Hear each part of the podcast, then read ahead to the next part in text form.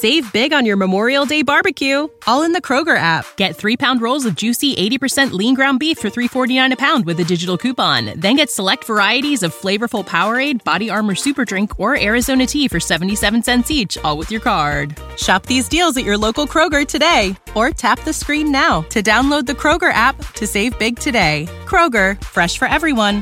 Prices and product availability subject to change. Restrictions apply. See site for details. Spazio, anzi no, Lodi, base spaziale 2, o forse è il casello della 1. Comunque, data astrale 2 dicembre 2011. Turisti della galassia, siete forse assetati di notizie su possibili futuri, scenari apocalittici, invasione alieni o robot con manie di grandezza? Siete arrivati nel posto giusto, cari viandanti degli spazi interstellari. Mettetevi comodi il vostro gotto esplosivo pangalattico vi sarà servito tra qualche minuto. Vi preghiamo nel frattempo di allacciare le cinture gravitazionali perché tra poco compiremo il nostro primo balzo attraverso i quadranti galattici.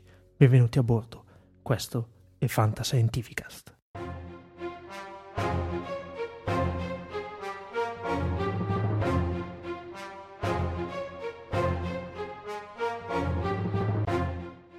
Benvenuti, questo è Fantascientificast che non vuole essere uno spin-off del mio podcast principale Scientificast ma qualcosa di un po' diverso. Siamo rimasti orfani della fantascienza in podcast ormai da troppo tempo, quindi insieme al mio compagno di viaggio che presento che è Omar Serafini Buonasera a tutti. Abbiamo deciso di intraprendere questo percorso, è ormai qualche mese che ci pensiamo, vero Omar? Sì, diciamo che vogliamo colmare quella che è una lacuna del panorama podcastiano, sia indipendente che diciamo commerciale, del fatto che si parla veramente poco eh, di fantascienza a 360 gradi, per cui eh, diciamo sia quella cinematografica, quella televisiva e soprattutto quella libraria. Esatto. Ma noi oltre, andiamo oltre 360 gradi, ma andiamo nei quattro quadranti, vero Paolo? Esatto, abbiamo voluto metaforicamente dividere il podcast in quattro quadranti, ognuno con una tematica diversa e non svegliamo troppo. diciamo che potremmo anzi già partire con il primo di questi quadranti che riguarda prettamente, beh, prettamente te e di tuo dominio ed è la fantascienza, diciamo, un po' dannata, storica, giusto? Sì. Esatto, eh, diciamo che questo quadrante si chiama Atavachron, che prende il nome da una macchina del tempo, di una delle, di una delle macchine del tempo, di una delle serie più storiche e famose del panorama che è Star Trek. Eh e quindi eh, come si suol dire andiamo avanti nel passato. 7, 6, 5, 4, 3, 2, 1, 0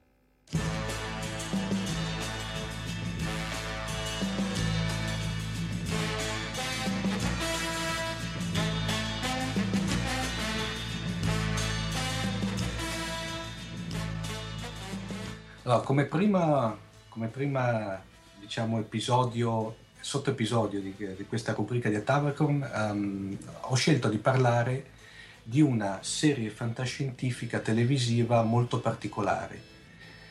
Uh, soprattutto devo dire la verità anche per il sottoscritto, infatti è, una, è stata una delle primissime serie di fantascienza televisiva che io ricorda, Um, per cui eh, parliamo delle fantastiche avventure dell'astronave Orion, uh, che è una serie fantascientifica del, tedesca del 1966. E già questo è singolare.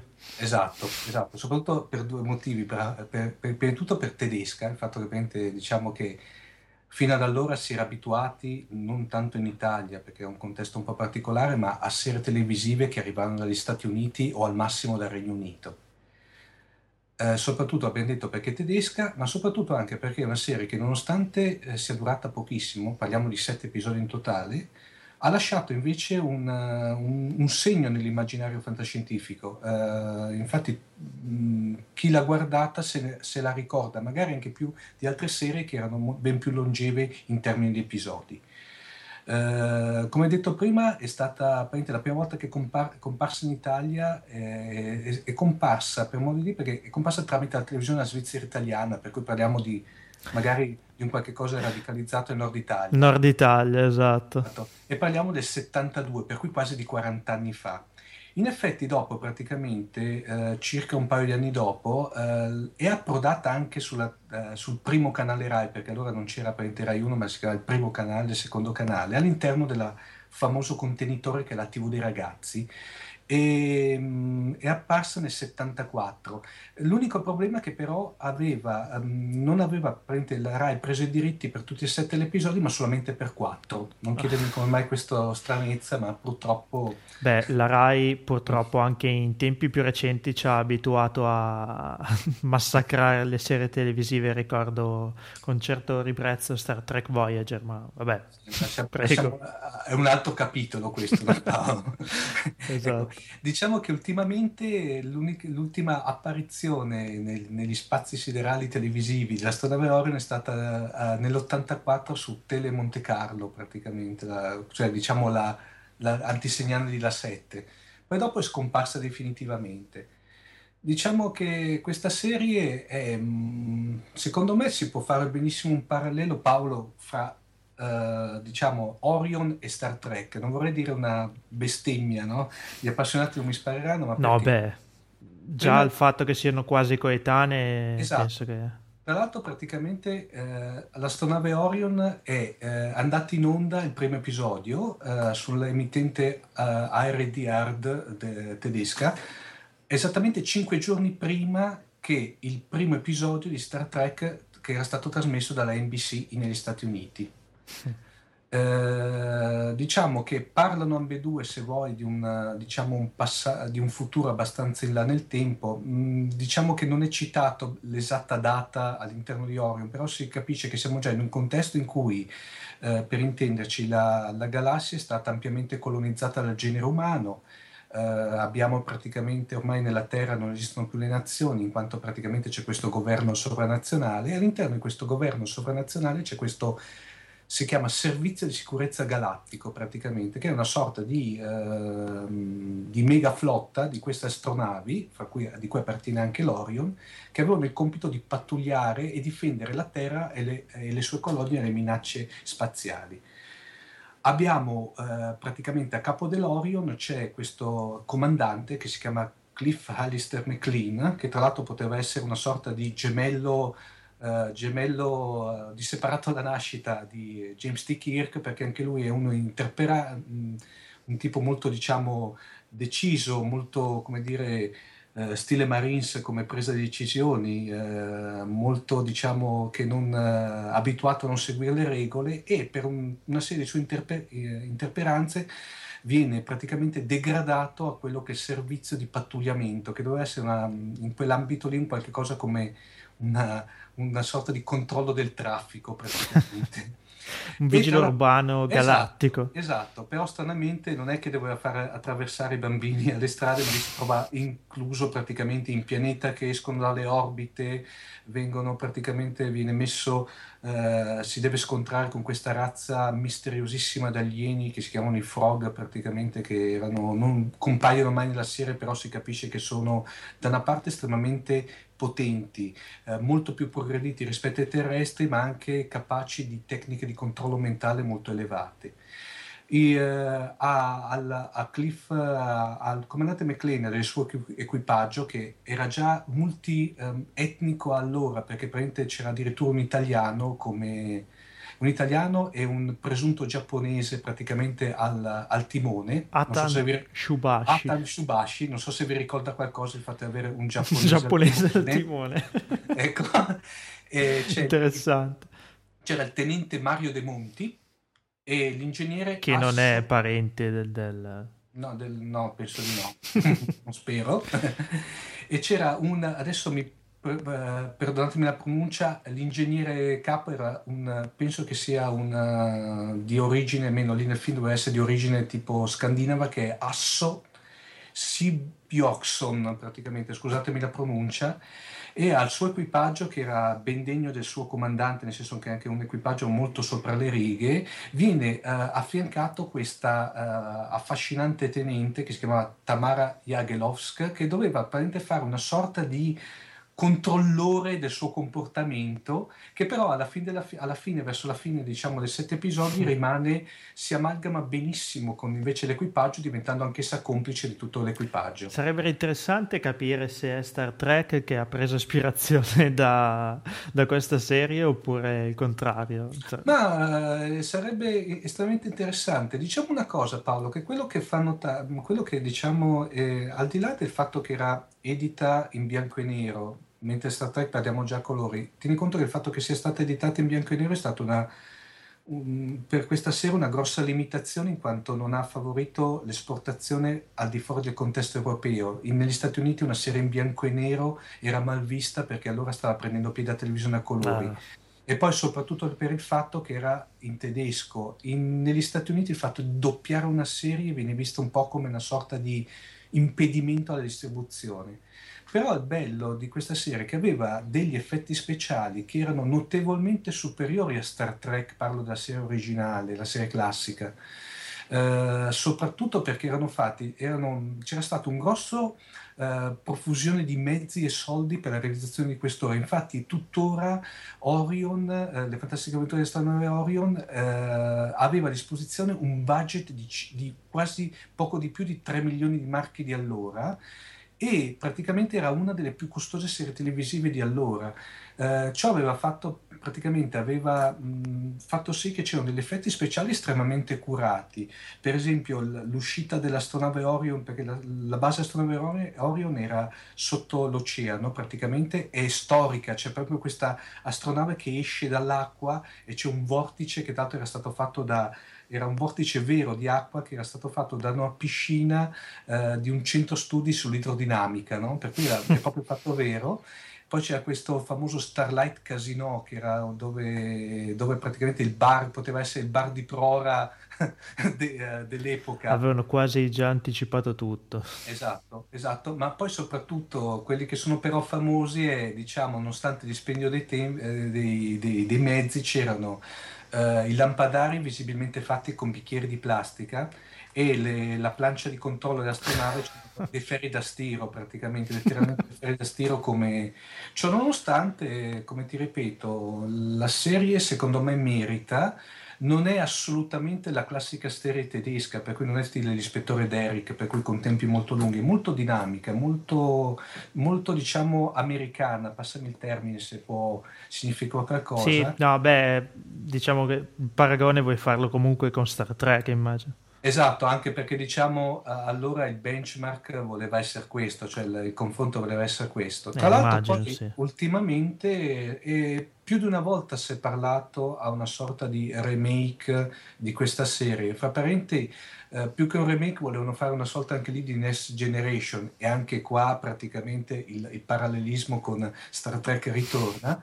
E del progetto si era addirittura interessato Ronald Emmerich, per intenderci eh. Stargate, Godzilla e Independence Day. Sì, eh, la cosa potrebbe mettere un po' di timore ai più perché, vabbè, onestamente non è il mio regista preferito, però sicuramente è uno che ci sa fare con gli effetti speciali. Eh, diciamo, con una buona sceneggiatura potrebbe sì, anche... I nostri, i nostri, eh, i nostri ascoltatori eh, tenderanno a conoscermi, ma secondo me c'è stata la bestemmia di Ronald Emmerich con il, Godzilla, con il famoso, a me famigerato Godzilla americano. Cui, detto Gino? Detto Gino, famoso Gino. Ne parleremo. Ne parleremo anche di questo. Comunque consigliabilissima, tra l'altro ultimamente è uscita una splendida edizione in DVD di questa serie, cioè si trova con doppio DVD, si trova tutta la serie, l'altro rimasterizzata, per cui praticamente con una qualità estremamente elevata, e un paio di contenuti speciali che sono una sorta di making of e una intervista a Ron uh, Rolf Ronald, che era praticamente il Gene Roddenberry teutonico che ha praticamente creato questa, questa serie magari mettiamo qualche riferimento in queste note preliminari di questo episodio pilota, in modo che sì. gli ascoltatori pilota mm. di questa fantascientifica spilota riusciranno a saperne un po' di più. Io sicuramente me l'appunto. No, eh, vale la pena, vale veramente la pena perché, vi ripeto, non è, non è veramente la classica serie tedesca, ecco, per intenderci. Ah, l'ispettore Derrick, per intenderci. Praticamente sono le serie tedesche prima dell'ispettore Derrick, Esatto. dopodiché sono... Ci ha segnato il punto di non ritorno. Eh, esattamente, quello è stato proprio il punto di non ritorno perché poi tutti i telefilm che hanno fatto hanno purtroppo ricalcato quello. Oddio, vabbè, non è il nostro campo, ma Derrick ha, se- ha segnato un'epoca comunque. eh. Esatto. Una cosa interessante, Paolo, prima che mi dimentichi, Sì. è, una, eh, che mi dimentico, è una delle, delle uniche serie in cui, ehm, beh, la- tralasciando, sta- diciamo, tralasciando alcune, in cui la protagonista della serie, cioè l'astronave Orion, viene distrutta al se- appena al secondo episodio. Infatti viene distrutta al secondo episodio, però sostituita con un'identica praticamente che la Orion si chiama Orion 7, eh, Orion, eh, 7 in origine, praticamente viene sostituita dalla, dalla Orion 8. E beh, in circle l'astronave distrutta dopo due episodi e anche quello... Eh, ma rientrava nel- in questo, del- nello spirito del, del, del capitano, del comandante McLean, che era veramente una- Un kamikaze. un kamikaze, sì, sì, ma diciamo eh, in confronto il nostro caro James T. Kirk era un, un- praticamente era sotto l'effetto della camomilla. eh.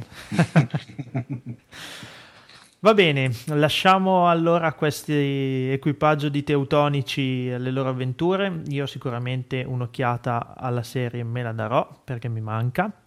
E direi di passare al quadrante 2. Abbiamo voluto coinvolgere qualcuno di molto speciale e lo lascio introdurre da Omar. Per questo eh, episodio 0 di Fantascientificast e come speriamo eh, augurio di buona riuscita, abbiamo qui con noi uno dei massimi esponenti dell'ecosistema fantascientifico in Italia, il eh, signore padrone di fantascienza.com, noto portale del mondo fantascientifico, nonché editore della Delos Libri, Silvio Sosio. Ciao, grazie di avermi invitato. È un Eh, piacere. È un piacere e da un certo lato anche un dovere. Diciamo che se non c'eri te nella prim- nell'episodio zero era, mancava una parte importante, no? Ecco. Di che cosa ci parli, eh, Silvio? Ma eh, io sono un, un appassionato del discorso ebook, quindi vorrei, se possibile, parlare un po' di questo argomento, perché Ottimo. proprio in questi giorni c'è stato un evento molto importante in questo settore, che è l'apertura di Amazon.it agli ebook.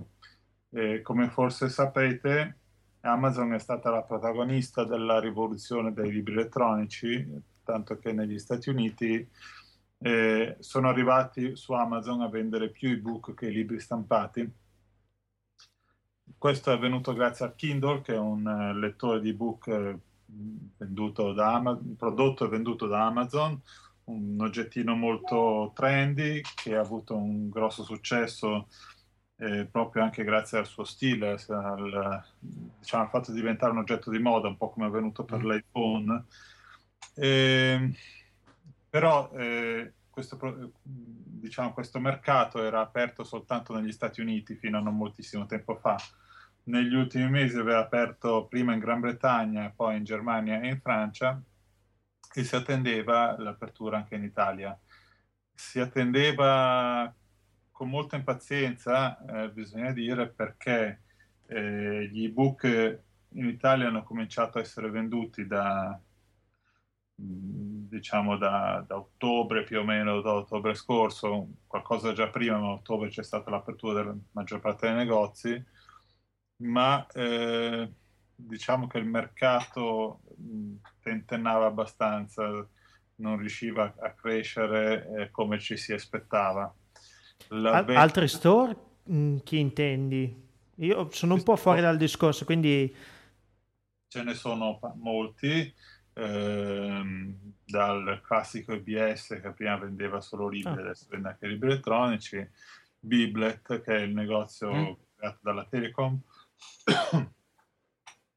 e tantissimi altri, in particolare vorrei citare Book Republic e, e Ultima Books, che sono proprio due negozi specificamente nati per vendere e distribuire gli ebook. Mhm. Ehm, recentemente, parliamo del mese scorso, aveva aperto in Italia anche iBooks, ovvero il negozio di libri elettronici di Apple che vende libri mm. per iPad e, e, che quindi adesso ospita libri anche italiani, non soltanto libri fuori diritti americani come faceva prima. E... Ehm, Scusa Silvio, ma eh, a, livello, a, livello, di c'è una sovrapposizione fra i vari store oppure ognuno diciamo eh, ha titoli completamente diversi dagli altri? No, sono esattamente come librerie, quindi ogni ah. store vede eh, più o meno tutti gli ebook che ci sono in commercio, insomma con, con dovute eccezioni però in generale eh, in Italia ci sono alcuni distributori importanti come eh, Simplicissimus, Book Republic mm. eh, e Digita e questi distributori raccolgono i libri di tutti gli editori e poi li distribuiscono a tutti i negozi che li vogliono eh, vendere, quindi eh, chi apre un negozio di book eh, anche domani può cominciare a vendere libri di tutti gli editori molto facilmente in brevissimo tempo. Mm-hmm tra mm. l'altro i prezzi sono praticamente sempre gli stessi, quindi per il lettore la scelta è proprio semplicemente una questione di comodità e di, di possibilità di trovare più facilmente o meno facilmente i libri che interessano. Mm. Naturalmente tutti questi store hanno ampie Ecco, per esempio, uno dei criteri che, che può seguire l'utente è quello di eh, guardare se questi store hanno una sezione fantascienza ben organizzata. Direi che siamo ecco. qua apposta. e, ehm, tra l'altro, libri di fantascienza, anzi, ebook di fantascienza ce ne sono un buon numero, mm-hmm. eh, sicuramente molti più. Eh, cioè, ci sono molti più ebook di fantascienza di quanti ci siano libri di fantascienza rispetto al totale dei libri, insomma, cioè la percentuale è più alta. Oh. Probabilmente questo è dovuto da una parte al fatto che eh, alcuni editori di fantascienza si sono buttati in questo settore con molta, molto entusiasmo. Forse proprio per il mezzo. Esatto. Per... Quindi non parlo, non parlo soltanto di Delos Books, naturalmente, ma per esempio anche di Fanucci che, fatto, che, che è uscita con moltissimi ebook anche di fantascienza, parlo di eh, Keeple che è una casa editrice piccola che però fa un sacco di ebook, e, altre case editrici piccole, insomma, in generale si dice che eh, se vogliamo fare una rappresentazione del fantascientifico medio è comunque una persona che ama la tecnologia, per cui è probabile che eh, sia più portato a utilizzare gli ebook. Ehm, poi insomma eh, il mercato al momento non è molto vasto, lettori non ce n'è tanti, quindi è difficile fare stime e ragionamenti di questo tipo. Insomma. E... Eh, sì, prego Omar. Eh, trovi qualcosa anche, oltre penso alle ultime uscite, c'è già anche un certo background classico, nel senso trovi grandi classici, qualcosa di, Cosa Silvio oppure diciamo è per adesso ancora diciamo focalizzato sbilanciato più verso le nuove uscite? Allora, eh, diciamo che ehm, le nuove uscite tendenzialmente escono anche in ebook. Le mm. vecchie uscite è molto più difficile che arrivino in ebook eh, per vari motivi che è facile capire. Per esempio, non è che un editore possa prendere il suo catalogo e, farlo, e metterlo su ebook così, deve mm-hmm. avere contratti che devono essere contratti specifici per gli ebook, per cui anche un editore come Mondadori, per esempio, che pubblica Urania, che ha migliaia di titoli catalogo, ogni singolo titolo deve andare a ris- risottoscrivere un contratto per poterlo pubblicare in ebook. Mm. Non è così è semplice. Un, è un processo che richiederà anni di tempo, ma guarda che anche negli Stati Uniti se vai a cercare cose un po' vecchie su Amazon non è detto che le trovi. Recentemente c'è stato un editore che ha fatto una bella collana riproponendo un sacco di classici e che quindi sono usciti anche in ebook, parlo degli Stati Uniti in questo caso. Mm-hmm. Altrimenti se cerchi un titolo che è uscito magari 3 o 4 o 5 anni fa, prima che arrivasse Kindle, è, è difficilissimo trovarlo anche negli Stati Uniti, insomma. Mm-hmm ci vorrà tempo prima che tutto il parco di, di libri eh, passi dalla carta al libro elettronico. Mm-hmm. Ho capito. Io sono onestamente un po' ignorante sul discorso. Mm, a livello di contabilità, tra, di compatibilità, scusa, tra tutti questi device, nel senso, un ebook acquistato su un determinato store è compatibile con ogni altro lettore o il Kindle è proprio un sistema chiuso? Giusto eh, per capire, sai, convincimi. Tocchi un tasto dolente. Allora, il Kindle ha un suo standard eh, proprietario che, che, si chiama Kindle, o tecnicamente si chiama, eh, non mi ricordo una sigla anche lui, oppure Mobi, per esempio, è un'altra sigla che viene data a questo standard.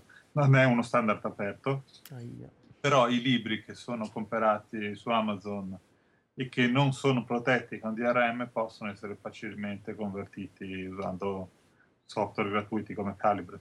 Sì.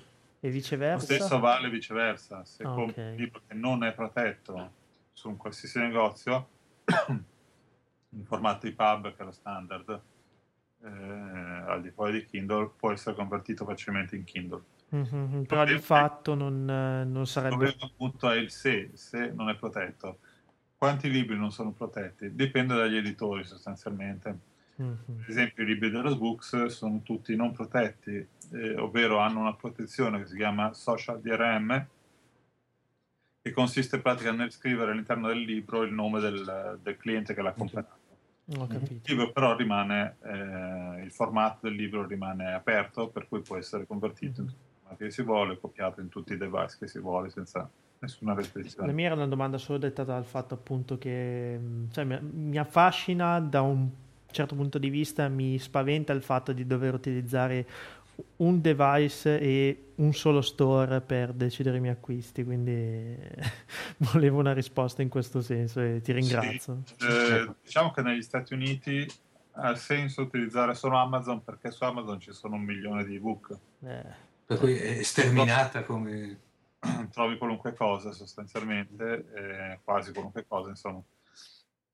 Per cui alla fine, diciamo, diventa solo una questione di principio, non, però l'utilità è dalla sua parte. In Italia non è ancora così, per esempio su Amazon adesso ci sono in vendita 137 libri di fantascienza italiani. Mm-hmm. Su Amazon americano ce ne sono circa 20.000. Ecco. Già un altro ordine di grandezza, ci siamo capiti. In realtà il catalogo di Amazon, eh, sia per i libri su carta che per, i, che per gli ebook, è pieno di fuffa, eh, diciamo, cioè, cioè, ci sono migliaia e migliaia di libri finti che non esistono realmente, che vengono stampati solo quando vengono acquistati e che ah. vengono creati ad hoc per esempio prendendo pezzi di Wikipedia o prendendo elenchi di nomi, cose veramente squallide. Oh, non sapevo questo. È capitato per esempio anche a persone che conosco che di trovare su Amazon un libro che parlava di loro.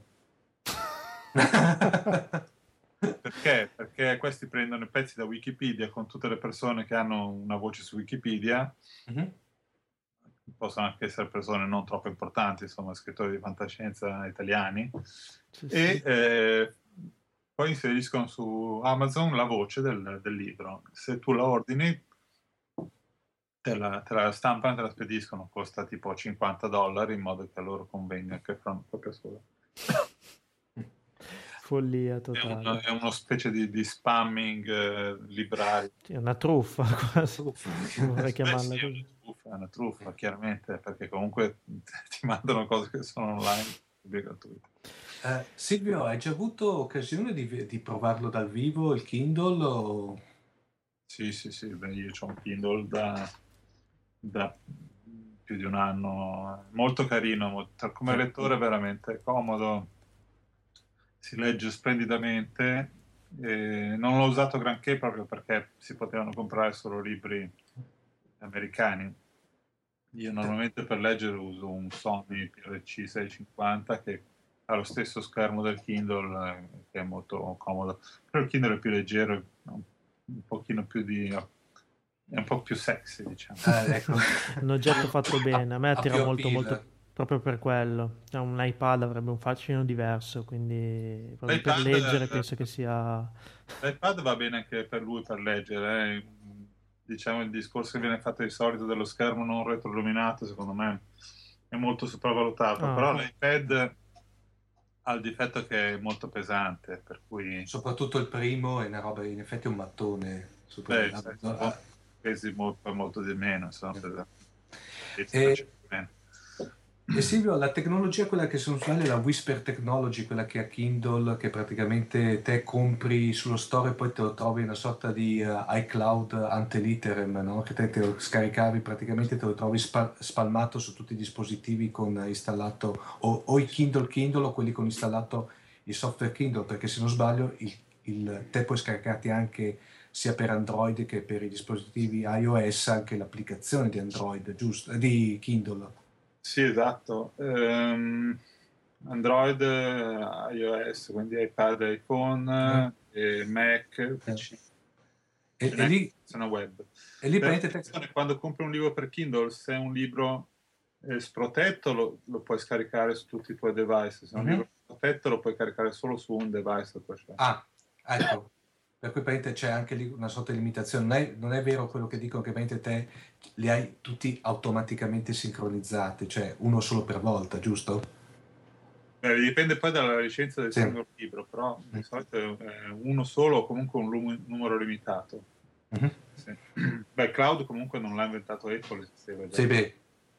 Anzi, Amazon è forse l'azienda più avanzata sì. nel, nel, del cloud non soltanto per questi giochini di scaricare il libro su, su un device piuttosto che sull'altro, ma Amazon ha anche un servizio di, di, di hosting, diciamo, vero? Di hosting di, di sì. siti ultra avanzatissimo, per cui che ti consente di usare veramente il loro sistema di distribuzione dati che è spaventoso, eh, pagando anche cifre abbastanza modeste. Insomma, e, tra una cosa curiosa Whisper, eh, WhisperSync in origine era basato su, eh, su 3G, su, mm. su, sul sistema telefonico. Mm-hmm. Gli ultimi Kindle eh, vanno più che altro in WiFi, ma il primo era basato sul 3G, per cui eh, non avevi bisogno di essere collegato a internet, le ah. cose ah. arrivavano magicamente. Tra l'altro un sistema 3G che passava... Ehm, non, non, sfruttava diciamo, i soliti meccanismi che a cui siamo abituati noi con la scheda SIM, il contratto, tutte queste balle qua. Ti arriva il Kindle già pronto, tu non devi fare nulla. Ah. Eh, il difetto però qual era? Che essendo una cosa americana, se tu compravi un ebook eh, in Italia, ti ricaricavano sopra tipo 5 dollari per mandartelo attraverso la rete telefonica. Cioè, e siccome non potevano gestire prezzi diversi, anche se tu te lo scaricavi per leggertelo sul Mac e quindi ti arrivava via internet normale, ti toccava comunque pagare questi 5 dollari. Una specie di dazio Adesso... doganale. Pazzesco. Adesso con, eh, con Amazon.it, eh, quindi compri le cose dall'Italia, questi dazi per fortuna sono stati aboliti e quindi basta pagare semplicemente il 21% di IVA per oggi, probabilmente il 23, il 24, il 25. Parlano di 23, vediamo. Niente, stiamo a vedere insomma se il catalogo italiano aumenterà in maniera esponenziale a breve. Io spero, sono un fan dei grandi classici e il Kindle devo dire che mi attira parecchio come, come oggettino, quindi sono Beh. qui che incrocio le dita. Tra l'altro già adesso ci, ci, ci possiamo godere robot in, sull'iPad, per cui grazie Silvio, come si suol dire. certo. Infatti, anche se solo su iPad se ci sono già gli utenti di Android che si lamentano. Ma eh... proprio oggi conferma da Antonio Tombolini, che è il boss della Simplicissimus, che sviluppa il software su cui siamo appoggiati con, con Robot, che mm. A gennaio, entro gennaio dovrebbe arrivare la versione Android di Ultima oh e quindi okay. sarà leggibile anche su Galaxy Tab e tutti quegli altri aggeggi lì. Mettiamo a eh, posto anche so. i fan dell'Android, insomma. Ecco. Il resto robot se non lo leggi su Android. Esatto. Decisamente. Va bene. Grazie Silvio eh, dell'intervento. Uh, speriamo di averti come come, come si può dire, come eh, autore di redazionali ufficiali di Fantascientificast a questo punto. Va bene, senz'altro. Ok. Ci sentiamo alla Ciao. prossima allora. Grazie. Grazie. Ciao Silvio. Ciao Silvio. Allora, direi di passare al terzo quadrante. Dunque, una delle nostre idee è di trattare anche la fantascienza da un punto di vista videoludico. Questa è stata una mia idea perché penso che eh, almeno da mm, vent'anni, se non di più, mm, molta fantascienza e anche di buona qualità passa attraverso i videogame. Non so te cosa ne pensi. Omar. No, direi che sono perfettamente d'accordo, almeno pur non bazzicando l'ambiente, però devo riconoscere che gran... certe saghe di videogame hanno delle trame e dei contesti che non sfigurerebbero sia in ambito cinematografico che, eh, che diciamo librario per intenderci. No, eh, purtroppo tante saghe, le migliori secondo me, non, non hanno ancora trovato spazio mh, nel grande schermo. Ha trovato spazio invece la saga della quale vorrò parlare oggi, ovvero la saga di Wing Commander.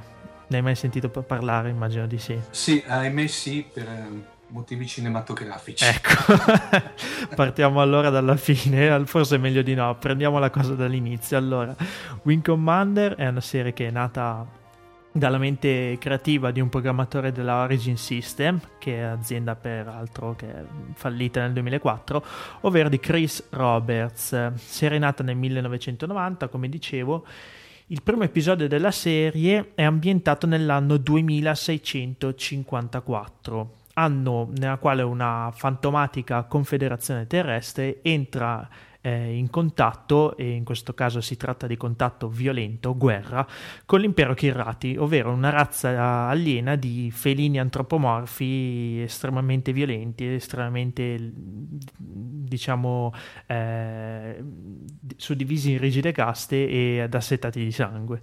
Ma per cui cos'è stato un primo contatto andato male, praticamente? Eh, no, perché in realtà la Confederazione Terrestre in Wing Commander eh, aveva già diverse razze Ah. Però, diciamo, si sono scontrati, come dire, la Federazione dei Pianeti Uniti e l'impero romulano, mm. tanto ecco. per intenderci. Due, due, due, due, territori abbastanza grossi e mm-hmm. ovviamente è stata la guerra. Protagonista del primo episodio e comunque anche degli altri della serie canonica è Christopher Blair, ovvero pilota di, di un caccia stellare, inizialmente di stanza nella carrier di classe Bengala TCS Tiger Claw. Eh, primo, il primo episodio si svolge appunto durante una, visione, una missione nel ehm, settore Venice, un settore che eh, pare cruciale per la guerra. Siamo nel 1990, quindi i videogiochi non avevano ancora una struttura eh, diversa da quella proprio di una trama lineare senza, senza sbocchi. Invece, eh, Wing Commander introduce eh, la struttura d'albero della trama, ovvero non è necessario vincere ogni missione per eh, poter andare avanti. Per cui vediamo se ho capito da, diciamo da, da, da da non addetto ai lavori, sì. il termine, per cui non aveva, come si suol dire, un inizio e una fine il videogioco, per intendersi. No, no, aveva un inizio, aveva una mm. fine, mm. ma ehm, diciamo lo sviluppo della trama... Mm-hmm era anche dettato eh, dal fatto che il pilota di fatto non, non, non si espellesse dalla cabina durante... Cioè, da, da, tue scelte fondamentalmente. Esatto, dalle tue scelte. Ed era interessante perché lo sviluppo eh, era dettato sì dalle missioni, ma anche mm-hmm. dal comportamento fuori dalla cabina di pilotaggio, ah. ovvero nella nave interagendo con i vari membri della Tiger's Claw. Mm, nota di gameplay, mm, per la prima volta in un videogioco di genere di pilotaggio stellare era presente un computer di bordo veramente fatto bene perché eh? Eh, contava praticamente un, uh, un, grosso dettaglio da un punto di vista dei sistemi colpiti, uh-huh. che proprio andavano a modificare il, il gameplay stesso del, del, gioco durante la missione. Ad esempio, oh colpivano gli afterburner, no, ovviamente non si potevano più fare scatti, colpivano il sistema eh, del computer e immediatamente si oscuravano tutti i quadranti, si andava alla cieca completamente. È estremamente realistico. Cioè sì, mm, l'ho tro- io l'ho trovato sempre molto realistico Wing Commander, ha proprio introdotto qualcosa che non esisteva in questo genere prima. Per dire, nel 1993 è uscito X-Wing della Lucas Art X-Wing ovviamente nel panorama di Guerre Stellari stiamo parlando e pur essendo uscito tre anni dopo non mm. batteva assolutamente Wing Commander da questo punto di vista anzi ah. anche i titoli della Lucasfilm usciti nel 97 non avevano secondo me un dettaglio di computer di Word così così buono no. Ad ogni modo, proseguendo, al primo episodio sono state aggiunte due, due espansioni, Secret Ops, e poi si è cominciato con, con, i sequel della serie, dato il grande successo. Wing Commander 2, la vendetta dei Kirati, che mh, però non ha aggiunto nulla di nuovo al gameplay, eh, anzi ha tolto un po' quella struttura d'albero introdotta con il primo, ecco. Inserisce solo degli elementi di, di trama. Nel 1993 invece nasce una cosa di completamente diverso ancora, diciamo che Chris Roberts fa un altro colpaccio, ovvero nasce Wing Commander Privateer, una serie mm, sempre di pilotaggio spaziale ambientata durante le guerre Kirati ma nei panni di, di un privato, di uno Han Solo della situazione se vogliamo. Quindi era molto bello perché si dovevano fare cariche e scariche di materiale piuttosto che cioè, traffici non, non poco spara- Non uccidere i cattivi per intenderci a questo punto. Beh, oddio, ogni tanto, mm. io l'ho provato questo videogioco, ogni mm. tanto qualche caccia chirati da, da, da, far fuori c'era, ti assicuro che mm. con un mercantile non era facile. Mm. Però la trama di per sé è originale, di solito in questi videogiochi si vesteva sempre ca- i panni di, di, di, un, di, un, combattente, di un militare.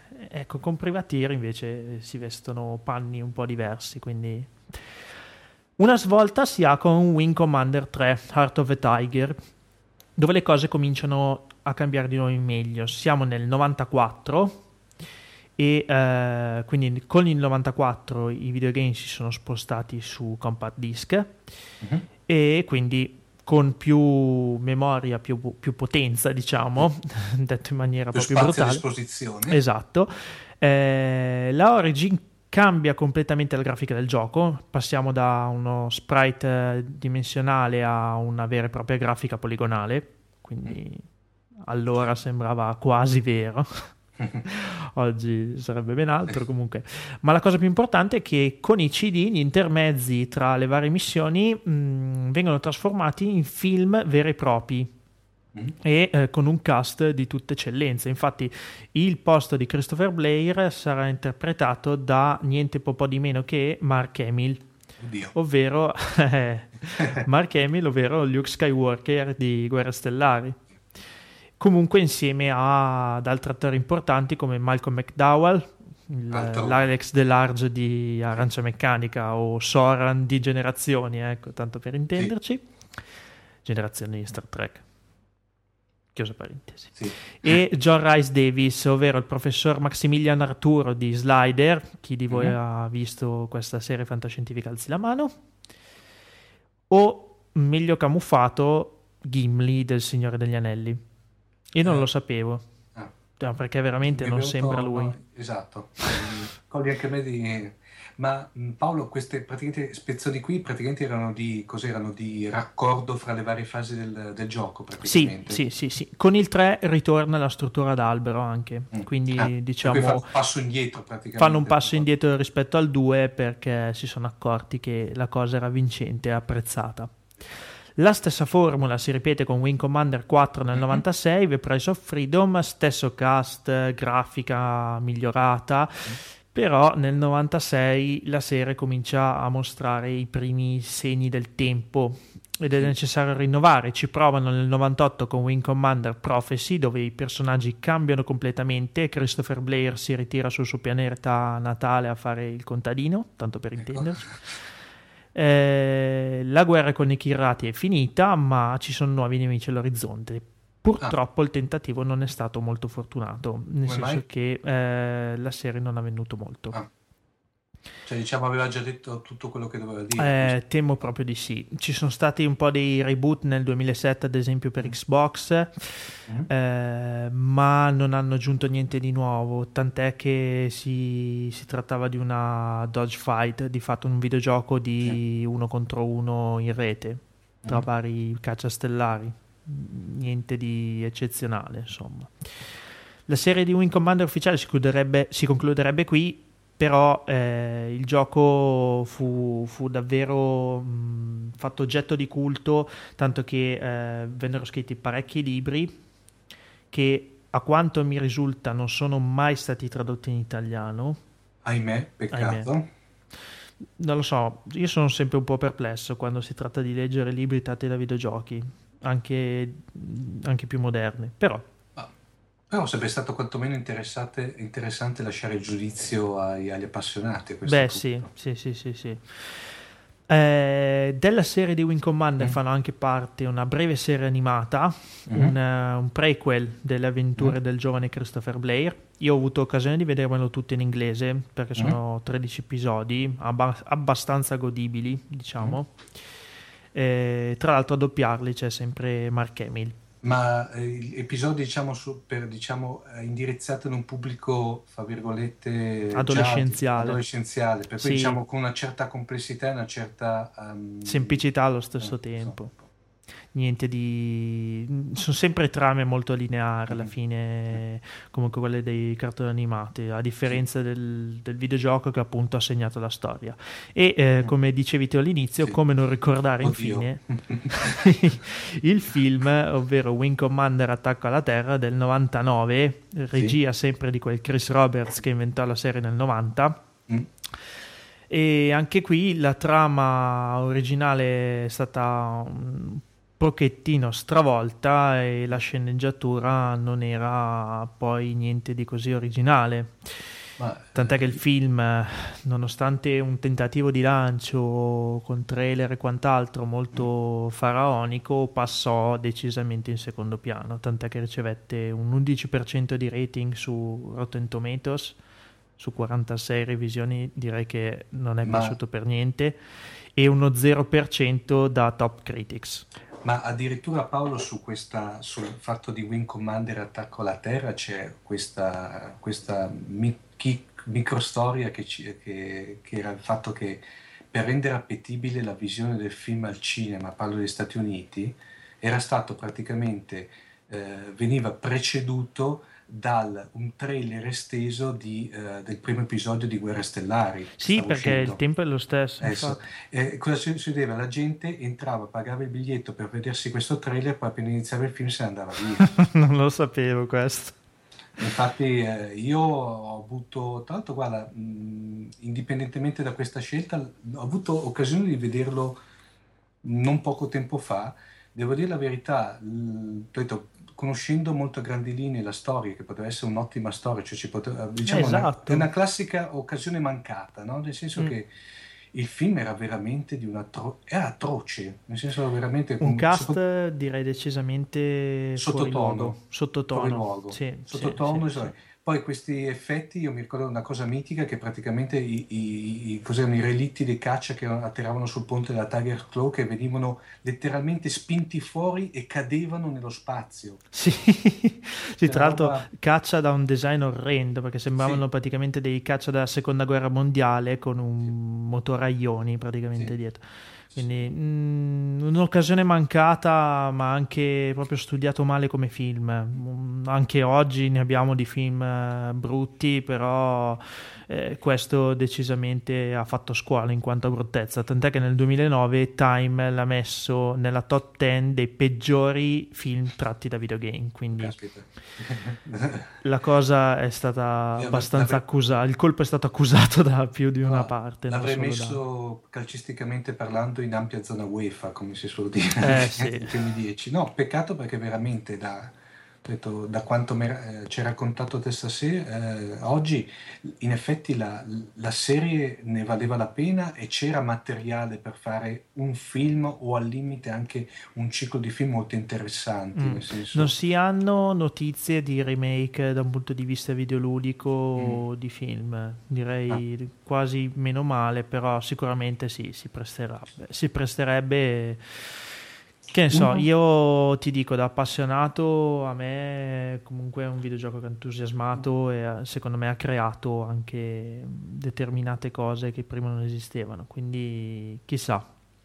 Una, una, cosa Paolo, visto che te hai avuto l'occasione a suo tempo di giocarci, ma anche diciamo di approfondire estremamente l'argomento, ma questi Kilratti venivano visti come classici cattivi a senso unico, cioè ci sono praticamente sono cattivi punto e basta, oppure praticamente avevano anche come c'era una sorta di ambiguità, nel senso che, come dire, non, ha, non si è mai vista la storia dal loro punto di vista, passami il termine, ecco. No, allora eh, fondamentalmente alcuni Kirati avevano dei rimorsi di coscienza, tant'è che c'erano proprio dei, dei micioni tra le file sì. della Confederazione mm-hmm. e non viceversa. Diciamo che erano mh, mm, molto presi come una tirannia, quindi mm-hmm. c'è sempre stata la percezione che fossero loro i cattivi, punto. Sì. A ricordi non mi sembra che ci fosse una dualità di ruoli. Tra l'altro poi mi ricordo una, una, cosa, in effetti adesso che mi hai fatto venire in mente, io mi ricordo un, un paio di frame di, diciamo, di immagini dove c'era Mark Hamill che interagiva con uno di questi killerati che io me li ricordo come letteralmente come dei, una sorta di leoni antropomorfi, mi pare. Sì, un'altra curiosità è appunto, tu avevi visto questo filmato da Wing Commander 3 o 4? Sì. Le maschere dei Kirati furono mm. realizzate con la stessa tecnica con le quali furono realizzate le maschere dei mh, mm, dei Ninja Turtle. Ah. Infatti il videogioco è più o meno coetaneo dell'epoca nella mm. quale uscì il secondo film, mi sembra, dei Ninja Turtle. E fu scritturata proprio la stessa casa di, di effetti speciali per fare queste maschere. E mi ricordo che stridevano incredibilmente con quelli che apparivano nel, nel film, che a parte il basso Orrendi. budget a, a, disposizione, ma erano, erano praticamente dei, pseudo-umanoidi con tratti felini pelati. Sì, pelati, me lo ricordo Roba anch'io. Terrificante. Infatti poi... eh, il videogioco da quel punto di vista lì fu molto meglio, molto migliore. Molto tra, l'altro, migliore. tra, l'altro, poi vediamo se non, se non, mi sbaglio Paolo, il discorso quello che ne, ne, nel, nel, nel, film che parlano di questi pellegrini che fondamentalmente erano, erano dei, una sorta di... Eh, eh, di, diciamo, di esploratori spaziali nel, nel, nel, videogioco non compaiono, compaiono in maniera molto limitata. Compaiono vero? in maniera limitata nei, negli episodi, forse il 4 addirittura, mm. o nel 3, e, e, nei libri. E nei ah, libri. Ah. Quindi okay. è una cosa che nella trama ufficiale c'è, ma un pochino più avanti, mentre il, mm. il, film tenta di fare un riassunto del tutto e lo fa anche sì, in maniera... Un gampastrocchio praticamente. Sì, in maniera anche abbastanza catastrofica. Ottimo. Ok, direi di chiudere qui la parentesi videoludica. Vedremo di cosa parlare le prossime volte perché il materiale è veramente ampio e di, di titoli ce n'è un'ampia scelta. Adesso direi di passare un, al prossimo quadrante e l'ospite anche in questo caso è molto molto eccezionale.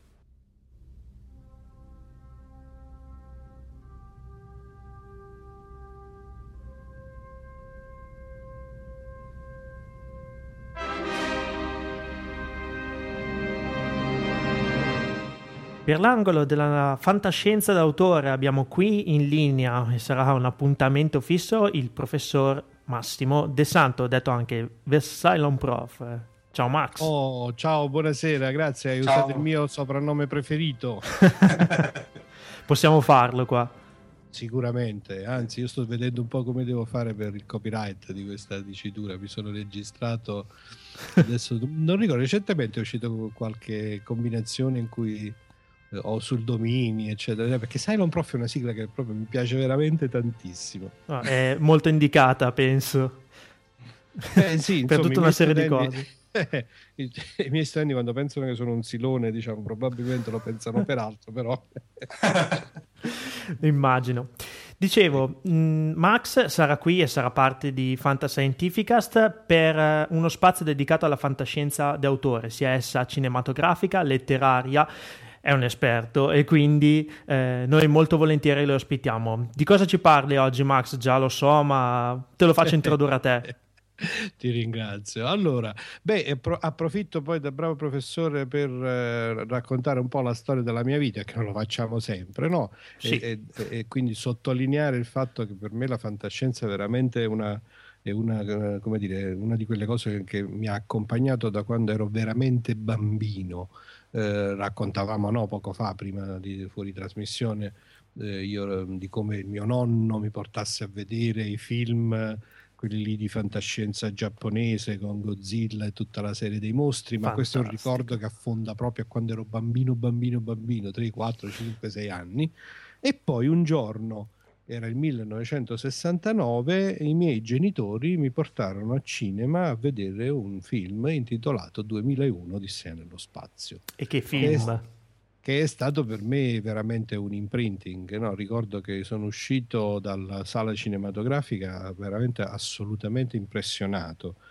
E ehm, in realtà il film ehm, che è molto eh, difficile da comprendere senza una lettura poi del romanzo che Arthur Clarke ne trasse eh, credo che in realtà sia stata una rielaborazione, è, anche un percorso un po' strano, no? 2001 di Se spazio. non mi sbaglio è ispirata a una novella esatto, sì, sì. Che, che, si intitolava La Sentinella esatto. eh, di Arthur Clarke, però poi lo stesso Clarke, dopo il grandissimo successo del film, o in contemporanea, su questo non giurerei, ma comunque subito dopo uscì questo romanzo, la versione estesa, che di ah. fatto era la sceneggiatura spiegata. Ha fatto una novelization, come si dice in termine tecnico, praticamente. Eh, direi di sì, sì, quindi è un po' un percorso circolare, no? dalla sua mm. idea originale del, del, racconto nasce il film che però poi espande quell'idea e la approfondisce, eh, la approfondisce soprattutto con quella grande forza visiva del film mm-hmm. stesso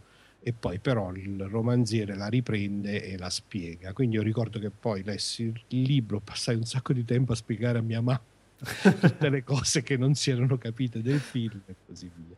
Io ho scoperto con una certa sorpresa che in realtà 2001 di Seno Spazio, che è appunto un film che poi è del 1968, ma che rivisto oggi da un punto di vista appunto visivo veramente non ha niente da invidiare a tante produzioni contemporanee. Però è un film che nelle giovani generazioni ne, diciamo in quelli che hanno un, un, po' di anni meno di me non è che sia poi notissimo non è che tutti l'hanno visto che tutti sappiano la storia. Quindi se mi concedete due minuti la racconto brevemente. Assolutamente. Assolutamente sì. Il film è sostanzialmente diviso in tre parti c'è una primissima parte eh, che è ambientata nella preistoria, anzi diciamo ancora addirittura un attimo prima, e che eh, so, diciamo, ruota intorno all'idea che lo sviluppo del, dell'umanità e dell'intelligenza dell'umanità è avvenuto per un intervento di una civiltà extraterrestre. Quindi c'è una primissima mh, fase del film nella quale questo, arriva questo sim, questo, questo, boh, questo, non si riesce a capire che cosa sarà mai questo monolito, Mono, monolito. Eh, questo monolito nero con le proporzioni 1 a 4 a 9, no? il quadrato dei primi tre numeri che rappresenta questo intervento della civiltà extraterrestre. Nel film assolutamente non si capisce, nel romanzo è spiegato molto bene che invece il monolito esercita proprio un influsso diretto eh, sullo sviluppo mentale del, dell'intelligenza di quelli che allora erano i proto-umani. Nel film c'è la, un bellissimo passaggio, famosissimo, eh, da un punto di vista proprio cinematografico, perché la transizione poi da questo passato al futuro eh, avviene con una scena nella quale il proto-umano lancia in aria un osso, quest'osso rotea nel vuoto e si trasforma nell'aria, scusami, e si trasforma in un'astronave. E, e qui scatta un'altra componente bellissima del film che è quella di una colonna sonora veramente sconvolgente, azzeccatissima. Da pelle d'oca, direi. Eh, da pelle d'oca, veramente da imprinting, ecco. le cose che ti impressionano, immaginate vista a nove anni. E in particolare questa transizione è eh, sottolineata dal passaggio da una musica molto angosciante, da un coro diciamo dissonante, al bellissimo valzer del Danubio Blu. Che cos'è? Eh, eh, praticamente cos'è? Così parlò, parlò Zarathustra. Così parlò Zarathustra, è, è, l'inizio sì. e la fine. Ed è eh, diciamo quella specie di, mh, di, sequenza di tamburi no? mm. che poi finisce sì. in maniera. Invece la, all'interno... la scena dell'osso, giusto? Parli no, la scena dell'osso invece no, la scena dell'osso è quella che fa passare la, la parte del film che raccontavo, mm. quella dei protomani, non ricordo il nome eh, del brano classico. È sempre di musica classica, però sono dei cori, eh, sono delle voci dissonanti. E poi la transizione col uh, Danubio Blu, col valzer del Danubio ah, Blu di Strauss. Mi ricordo perché questo coro veramente faceva venire la pelle d'oca, sì, era sì, qualcosa sì, di. E poi di, quando parte inumano. invece il valzer, lui, il regista, riesce a montare.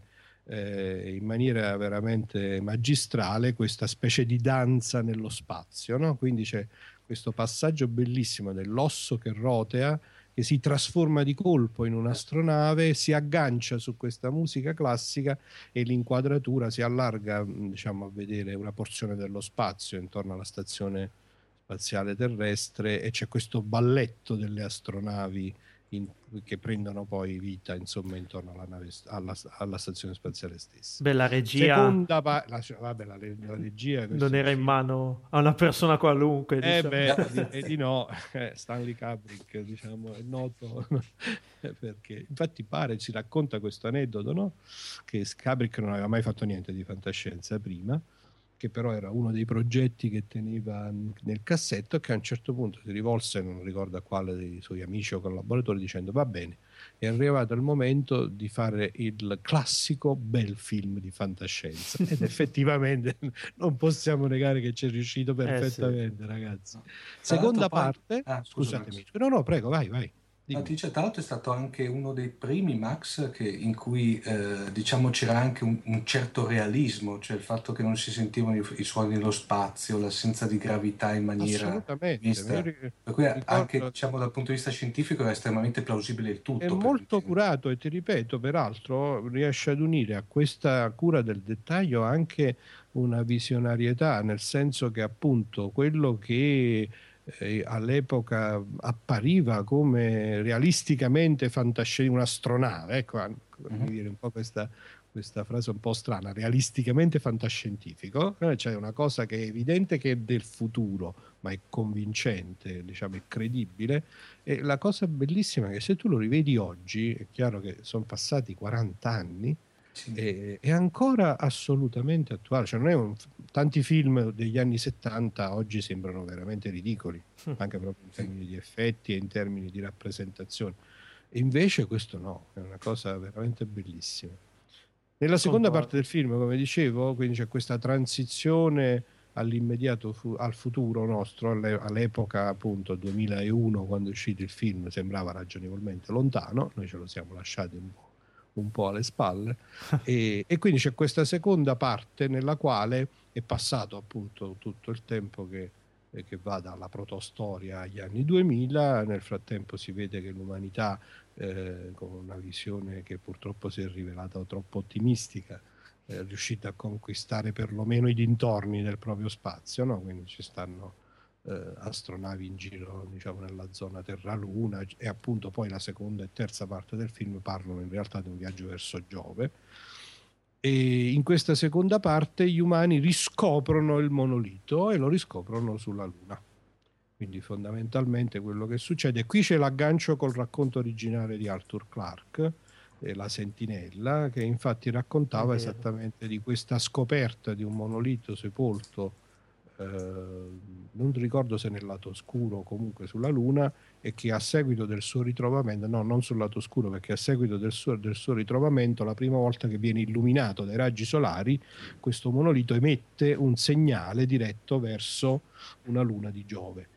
Ah. Anche nel film questo viene appunto, non si capisce, cioè si capisce pochissimo, in realtà c'è questa parte intermedia nella quale avviene appunto questa riscoperta del monolito e c'è questa immagine in cui il sole illumina per la prima volta questo, eh, questo rettangolo nero e parte questo segnale, questo sibilo fortissimo. Infatti era un segnale parte... sonoro, mi sembra, nel film. Sì, sì, sì, sì nel film. Anche nel racconto, alla fine, questo viene descritto come un sibilo radio assordante che rintrona nelle orecchie dei, dei, delle persone mm. che, che, c'erano intorno. Eh, parte, la terza parte, che è un po' quella anche più, eh, se volete, anche un po' più movimentata e anche un po' più godibile ai giorni nostri. Nella visione del film si risente un po' i tempi lenti, dilatati. No? Io l'ho visto appunto insieme ai, miei, figli, ai miei figli, insomma, che devo dire, ho dovuto cioè, penare un po' per tenerli svegli. Beh, anche Però... mia moglie ha fatto fatica, devo essere sincero. Terza parte invece è un po' più avventurosa e poi c'è quella parte che, eh, che spesso mi ha consentito di agganciare il racconto del 2001 dell'Odissea nello spazio al mestiere che faccio, cioè all'insegnamento del ah. settore dell'informatica perché c'è eh, un protagonista in più che è HAL 9000 che ah. credo sia comunque uno dei più famosi calcolatori famosi o famigerati della storia diciamo. della fantascienza no? questo povero HAL 9000 che è questo computer che è cosciente sostanzialmente eh, che è rappresentato anche qui magistralmente in maniera grafica nel film con questo famoso occhio rosso, no? C'è questa sì, sì. inquietante che poi è una telecamera in realtà, no? Ma è rappresentata in maniera molto molto particolare, peraltro nel film spesso c'è un cambio di scena per cui eh, diciamo, il regista ci mostra come il computer vede la scena, ma la cosa molto bella è appunto che fin dall'inizio nel film il computer viene presentato come un membro dell'equipaggio, quindi nasce quest'altro tema che è un altro dei temi classici della fantascienza e che ha confine con le cose sulle quali io lavoro, che è quello dell'intelligenza artificiale e di questo sogno che ci sia la possibilità di far nascere la coscienza in una macchina.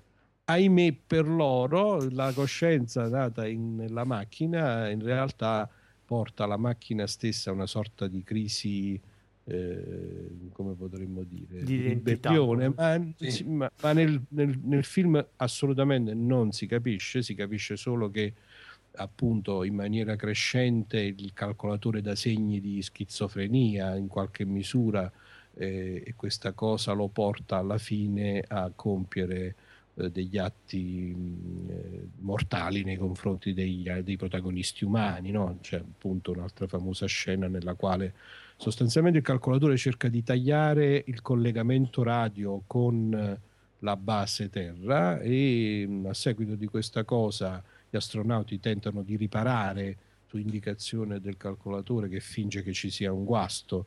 Tentano di riparare questo guasto, escono dall'astronave con un'attività extraveicolare e poi c'è un'altra scena bellissima nella quale uno dei due viene ucciso diciamo, dal calcolatore che prende il controllo di una navicella esterna e l'altro tenta di rientrare e si trova la porta chiusa in faccia e c'è questo bellissimo dialogo no, del tipo come stai Dave? Che ah, io bene e tu? Dici potrei entrare? No mi dispiace non ti posso aprire la porta. E via così.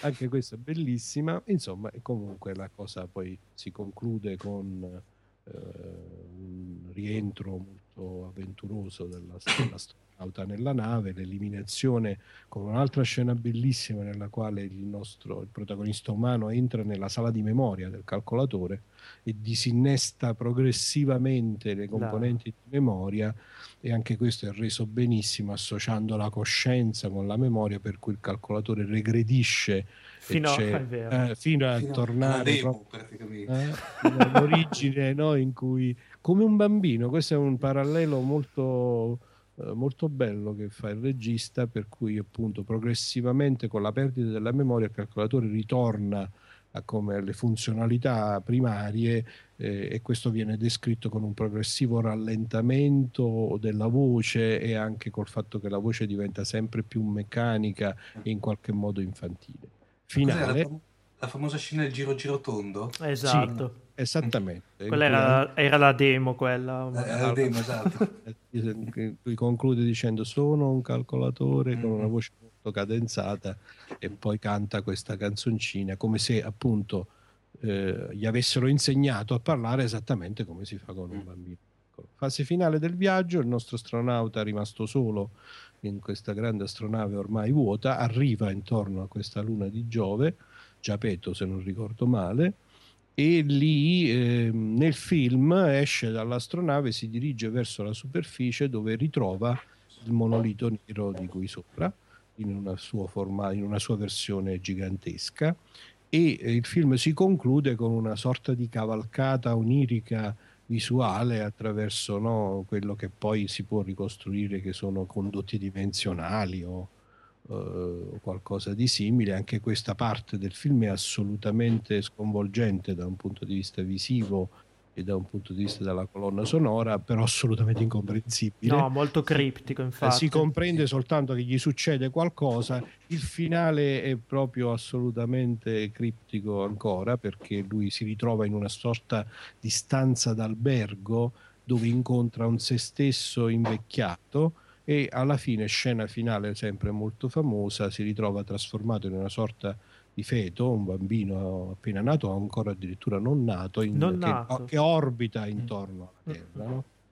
Eh, nel romanzo si comprende viceversa, la storia viene ovviamente spiegata in maniera molto più chiara e si comprende appunto che eh, attraverso questo contatto con la versione gigantesca del monolito l'astronauta compie effettivamente un viaggio interdimensionale, arriva in orbita intorno al pianeta o comunque attraversa eh, diciamo quelli che erano state le, mh, i luoghi di residenza delle intelligenze extraterrestri che originariamente avevano spedito il monolito sulla Terra e che quella sua trasformazione coincide col fatto che in qualche modo c'è un'evoluzione dell'astronauta che diventa un po' anche il custode di quella che è l'intelligenza sulla Terra. E così si conclude il primo romanzo che poi in realtà ha avuto anche dei seguiti. Esatto. Eh, Clark ha scritto credo o due o tre seguiti, 2010, 2100, una cosa del genere. Devo dire la sincera verità,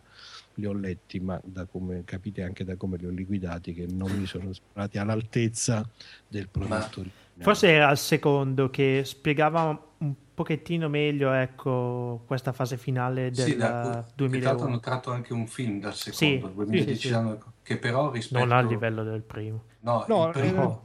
2010 il film, sto parlando, non era brutto. No, non brutto. Era assolutamente paragonabile con il, con il capolavoro di cui stiamo parlando. No, no, no, no, infatti. Eh, direi che era estremamente lineare 2010. Sì, concludeva la storia, ma esatto. tutta la poesia 2000... o comunque la grandezza del regista di Kubrick, diciamo. 2001 è multilivello e multifasico come interpretazione, secondo me, per cui... Veramente, sono d'accordissimo. Sono d'accordissimo, cui... poi appunto eh, nel racconto che abbiamo, eh, che abbiamo, tentato di fare, no? hai visto qu- quante tematiche, no? l'evoluzione, il rapporto con le civiltà extraterrestri, sì, il, sì, l'evoluzione sì. dell'intelligenza e il, il, rapporto tra l'uomo e la macchina. È veramente stracolmo no? di delle tematiche che sono care a chiunque sia appassionato di fantascienza che sono una grande occasione per riflettere sul ruolo dell'umanità, sul, sul senso della presenza dell'umanità e dell'uomo. È veramente, è veramente, un capolavoro. Dai. Fu un libro completo, un libro e un film, diciamo. Quindi noi l'abbiamo raccontato in maniera così eh... Noi li abbiamo intrecciati perché secondo me andrebbero goduti così. Uno esatto. si, vede il film, si legge il libro e poi si rivede il film. Sono ah, molto d'accordo. Però ecco, sicuramente un consiglio per chi ci ascolta in questo momento. Se non l'avete ancora fatto, ecco, avete una grossa mancanza. Assolutamente, poi ve lo dice uno che appunto da lì ha cominciato nel lontano 1969, adesso è 2011, sono passati, aiutatemi, 42 anni sì. e devo eh, dire sì. che per me la fantascienza è stato un incredibile, bellissimo viaggio, lo è ancora. E quindi a partire da questo specifico, da questa specifica esperienza, da questo libro, da questo film, poi ho potuto scoprire i misteri dell'universo, cosa che invitiamo credo tutti gli ascoltatori di questo eh, nascente podcast a fare assieme a noi. E sicuramente lo faremo ancora. Io ti ringrazio, Max. Grazie, Grazie a voi, ragazzi. Ci alla prossima. Alla prossima. Ciao. Ciao. I'm sorry, Dave. I'm afraid I can't do that.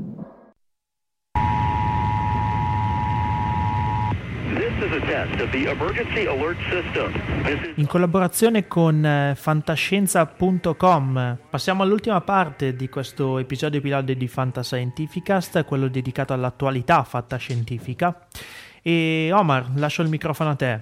Sì, eh, è brutto iniziare subito questa rubrica con una brutta notizia, eh, che è praticamente la morte di Shingo Araki per i pochi che conoscessero questo artista, parliamo di uno fra i primari e, e stelle del mondo degli anime, dell'animazione eh, giapponese.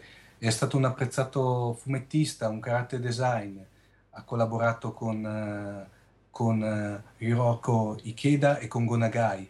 Eh, lo ricordiamo praticamente per eh, Goldrake per Devilman, per i Cavalieri dello Zodiaco, per Lady Oscar, per il Grande Mazinga, per Danguard, per Io, il ragazzo delle caverne e molti altri. Tra l'altro poi era, eh, diciamo che quello che il, fosse il lavoro per cui è, più famoso è lo storico Kimber Leone Bianco, praticamente. Ah, sì che tra l'altro è quello da cui si è ampiamente ispirato e sottovoce dico copiato con uh, il, Re, uh, il, Re, Leone di Walt Disney Della praticamente. Disney. Sì, sì, sì. È un brutto colpo perché tra l'altro era ancora in attività, tra parentesi a, a gennaio, nel prossimo gennaio avrebbe compiuto 73 anni, è un, è un vero peccato, è un grosso colpo per, per il mondo degli anime. Uh, sì. Passiamo a notizie magari un pochino diverse, ovvero l'emittente di The Walking Dead AMC pare abbia in serbo un paio di serie fantascientifiche molto diverse tra loro. La prima è Thunderstruck, idea proposta dai, dagli sceneggiatori Paul Boardman e Scott Derrickson, ma anche da David Icke, ex produttore esecutivo di Battlestar Galactica. L'idea di base è quella di enigmatiche e potenti entità che cominciano a comparire in tutto il mondo. Una di queste compare in una piccola cittadina del Montana con gli abitanti che cominceranno a sperimentare gli effetti un po' drammatici e misteriosi di, di, di queste visite, di queste entità, insomma. Gli episodi sono, saranno di un'ora circa ognuno e la seconda serie è di molto diversa. Si parla di un titolo chiamato Area 51.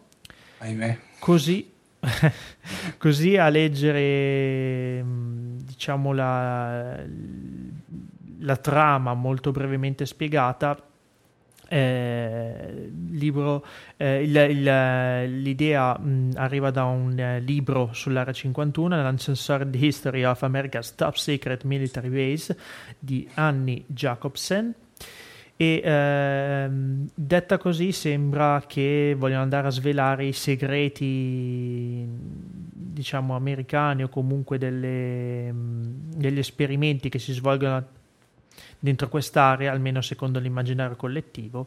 Un po' sembrerebbe così a prima vista qualcosa di già visto. Sì. Mh, eh, non vorrei dire The Dark Skies, però staremo a vedere, insomma. Quindi notizie come? Perché se, se, subisce la stessa, se subisce la stessa sorte di Dark Skies... eh, tra l'altro era un gran bel telefilm quello, no, ne parleremo me, sicuramente in futuro.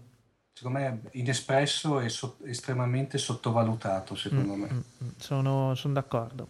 Ne parleremo, quindi buone notizie per gli appassionati di fantascienza sul piccolo schermo. Uh, riprendo io il microfono, invece per quanto riguarda, invece diamo una notizia di un possibile uh, nuovo remake. Il remake praticamente è di un film che è basato, mh, mm, quantomeno si propone come remake della famosa serie uh, UFO. Non so oh. se se la ricorda, ve la ricordate? Anche io lei è sì. una delle, delle primissime serie di fantascienza televisiva arrivate anche lei in Italia. Io me le ricordo anche lì vista sulla, su televisione svizzera italiana, poi arrivate anche in Italia. Eh, e tra l'altro erano prodotte dalla, dai coniugi Anderson, che sono famosissimi anche per altre serie una fra tutte Spazio 1999. Ma anche i Thunderbird e An- un sacco di... Eh, Joy 90. Capitan Scarlet. E, e, lì andiamo praticamente in, in veramente a aprire un vaso di Pandora eh, che sì, non sì, più. sì. Eh. E tra l'altro poi il bello che sembrerebbe che sia, eh, dalle prime notizie che trapelano, che sia anche accreditato anche, eh, lo stesso Jerry Henderson a, a, alla, alla, alla, regia, per cui parliamo di un qualche cosa che non è semplice remake barra reboot, passatemi il termine all'americana, per cui magari, ma qui c'è anche una sorta di ufficialità dell'operazione. Uh, che dirti Paolo, speriamo che la cosa vada in porto anche perché francamente una serie come UFO che era intrigante e di cui sicuramente parleremo in un prossimo episodio. Molto adulto e molto difficile, direi. Sì, è molto difficile. Secondo me era veramente, veramente particolare. Cupa oscura, come atmosfere. Cupa, bravissimo, cupa, pessimistica e comunque, nonostante una gran bella serie. Sì. Sì, sì, sì. E niente, speriamo, speriamo, che vada in porto perché mh, me lo immagino con le moderne tecnologie, magari con una, una, trama un pochino ancora più adulta rispetto allora. Staremo a vedere. E ultima notizia per questo primo episodio di Fantascientificast è il possibile remake di un film del 1984, ovvero Alba Rossa, storico film nel quale gli Stati Uniti venivano invasi da eh, Russia e i loro alleati cubani e repubbliche del Sud America, diciamo. Eh, è interessante perché da tempo, da tempo in memoria direi, si parla di un remake e pare che finalmente ci sia una eh, data d'uscita. Ci sia una data d'uscita, ovvero il novembre del 2012. Eh, vediamo, questo è un altro, un altro, bel colpo secondo me per la fantascienza perché un po' queste ucronie eh, sono da anni penso che mancano un po' dal grande schermo. Sì, Io personalmente sì. ne sento la mancanza. Alba Rossa era un gran bel film, quindi chissà che anche il, il remake non sia all'altezza, insomma. Ma eh, Paolo, col fatto della, della, diciamo, del crollo dei vari blocchi politici, sarà sempre il discorso, mh, diciamo, eh, Stati Uniti contro eh, ex Unione Sovietica oppure cambia anche il contesto? No, pare che mh, cambierà un attimo contesto. Infatti, ah. l'attacco pare che eh, dovrebbe arrivare dalla Cina che, e non dalla Russia che tra l'altro nella versione originale era invece alleata, mi pare, della, degli Stati Uniti. E mi pare finisse anche sì. abbastanza male alla fine, no, però non, sì. non, vorrei dire una... Benissimo. Esatto. Quindi... Anche qui speriamo, speriamo, in bene anche qui, perché sai che secondo me sui remake e reboot ho una mia visione totalmente personale, per cui che pian piano sveleremo ai, agli ascoltatori. Diciamo, ecco. dai, posso, posso fare un'anticipazione? Sì. Diciamo che ogni riferimento a Star Trek di J.J. Ah, yeah. Abrams è voluto. Voluto, esatto. In questo caso. responsabilità. Va bene, direi di concludere qui questo primo esperimento. Cari ascoltatori, anche se siete due gatti, ci rimettiamo un attimo al vostro giudizio. Per favore, fateci sapere se c'è qualcosa da cambiare, se c'è qualcosa da sistemare qualcosa del quale vorreste parlassimo. E, e soprattutto non affettateci a colpi di Bartlett. Importante. e niente, non abbiamo riferimenti da darvi se non le nostre email personali con la quale vi arriverà anche questo episodio, quindi nulla di che. Per il momento vi salutiamo, ci rimettiamo al vostro giudizio e speriamo di risentirci presto. Ciao. Ciao. Save big on your Memorial Day barbecue, all in the Kroger app. Get three pound rolls of juicy 80% lean ground beef for $3.49 a pound with a digital coupon. Then get select varieties of flavorful Powerade, Body Armor Super Drink, or Arizona tea for 77 cents each, all with your card. Shop these deals at your local Kroger today, or tap the screen now to download the Kroger app to save big today. Kroger, fresh for everyone. Prices and product availability subject to change. Restrictions apply. See site for details.